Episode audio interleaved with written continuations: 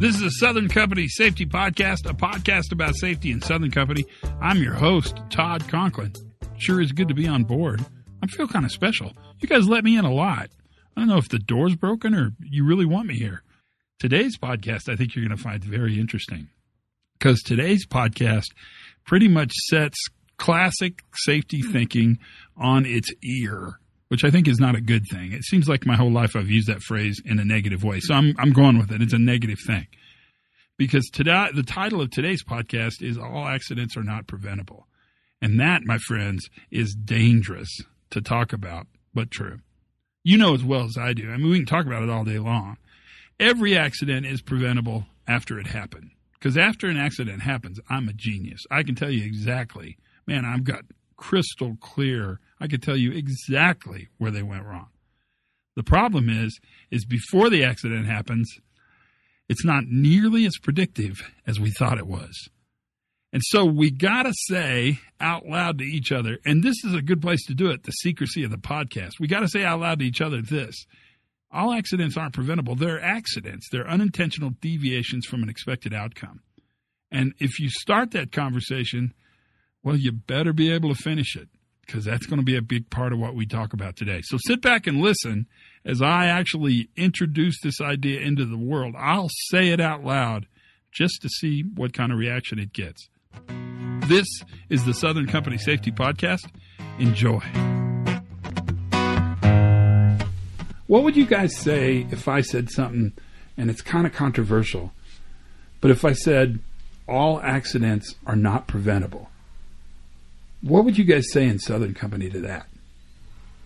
I think even a year and a half ago, um, that would be so controversial we couldn't talk about it. Wow, really? I, I, yeah, absolutely. I think um, now, as we've done quite a bit of um, soul searching um, around the idea of risk secrecy and that it might could be a problem within Southern, or could have been at least in the past. We're working on getting away from that. I think that um, we're ready to kind of embrace that idea. But just from a practical level, right? Just just purely practical.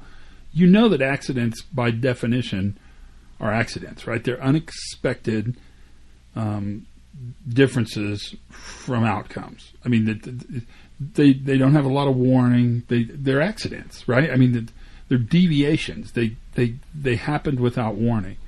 And one of the most important, although I grant you, this is pretty controversial, but one of the most important things I learned on this journey is that we don't really manage accidents. Accidents, in fact, manage Southern Company. When a bad accident happens, I promise you, it dictates schedule, scope, money, budgets. What we manage really is the ability to have that accident. And part of what we want to talk about, and I think this is an iterative discussion, it's, it's a discussion that's going to take a while, is that we really have to say that things are going to happen, that unexpected things happen all the time, and that not everything goes right. And when we say those two things, it allows us to move as a company away from the belief that if something fails, it failed because we didn't manage it correctly, to actually a whole new point of view, which is we're ready when the unexpected happens.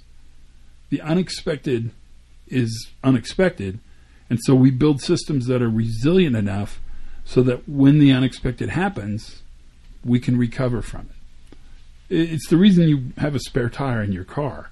Actually, what's amazing is new cars almost don't have spare tires anymore because the tires that they sell us now have the ability to run flat longer than the old tires, right?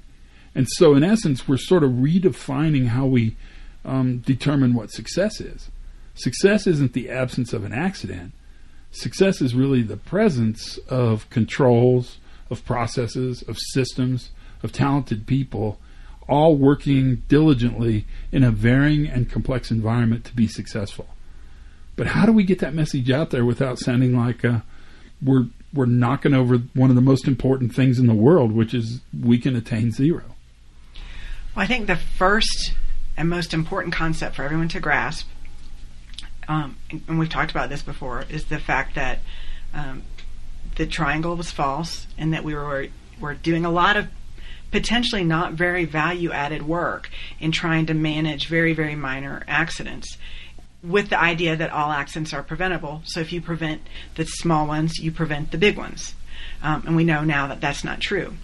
So I think the whole idea um, that you you bring up and the concept that could be really life changing and world changing is that just by accepting the fact that not all accidents are preventable does not mean you're abdicating your responsibility to do everything you can to stop particularly life altering events and serious injuries and fatalities. In fact, it frees you up to take your resources and your energy away from the small things and put it toward prevention on serious injuries and fatalities and the things that cha- change people's lives forever. So that's really important because what you're telling me is that fatalities fundamentally aren't super accidents. They aren't the top of the pyramid. That's what we taught for years. That's wrong. That fatalities really are anomalies. They're variabilities. Life altering injuries almost always existed in normal work, right? Because had there been any indicator that this was going to be a life altering indicator, the people would have stopped. They have stop work authority and responsibility, right? So we're now building a system that really has the ability to expect failure. And because now we expect failure, we actually build systems that allow us to recover from failure. But that shift is big. It's huge. Not so much in fall protection. Like fall protection, that's the one I use all the time. But you don't you don't put people in fall protection under the belief that they won't fall. You put people in fall protection under the belief that they will fall. And when they do fall, you want to build that recoverability, that margin of maneuverability into the system, right? Absolutely. Can we do it? We can. How? Uh, I think it takes a whole shift in in how we educate not only leadership and employees within um, our our systems, but also the next generation of safety professionals who are now being trained in in schools and at, and new OSHA compliance officers and and people who just have a real interest and passion for safety and they want to you know eventually move into that role. Um, if if they if we look at safety systems as we're putting our resources where they matter the most, which by the way is how how financial resources are used, um, then everyone comes into this with the knowledge that um, somebody tripping over an untied shoelace is an accident that you can expect to happen.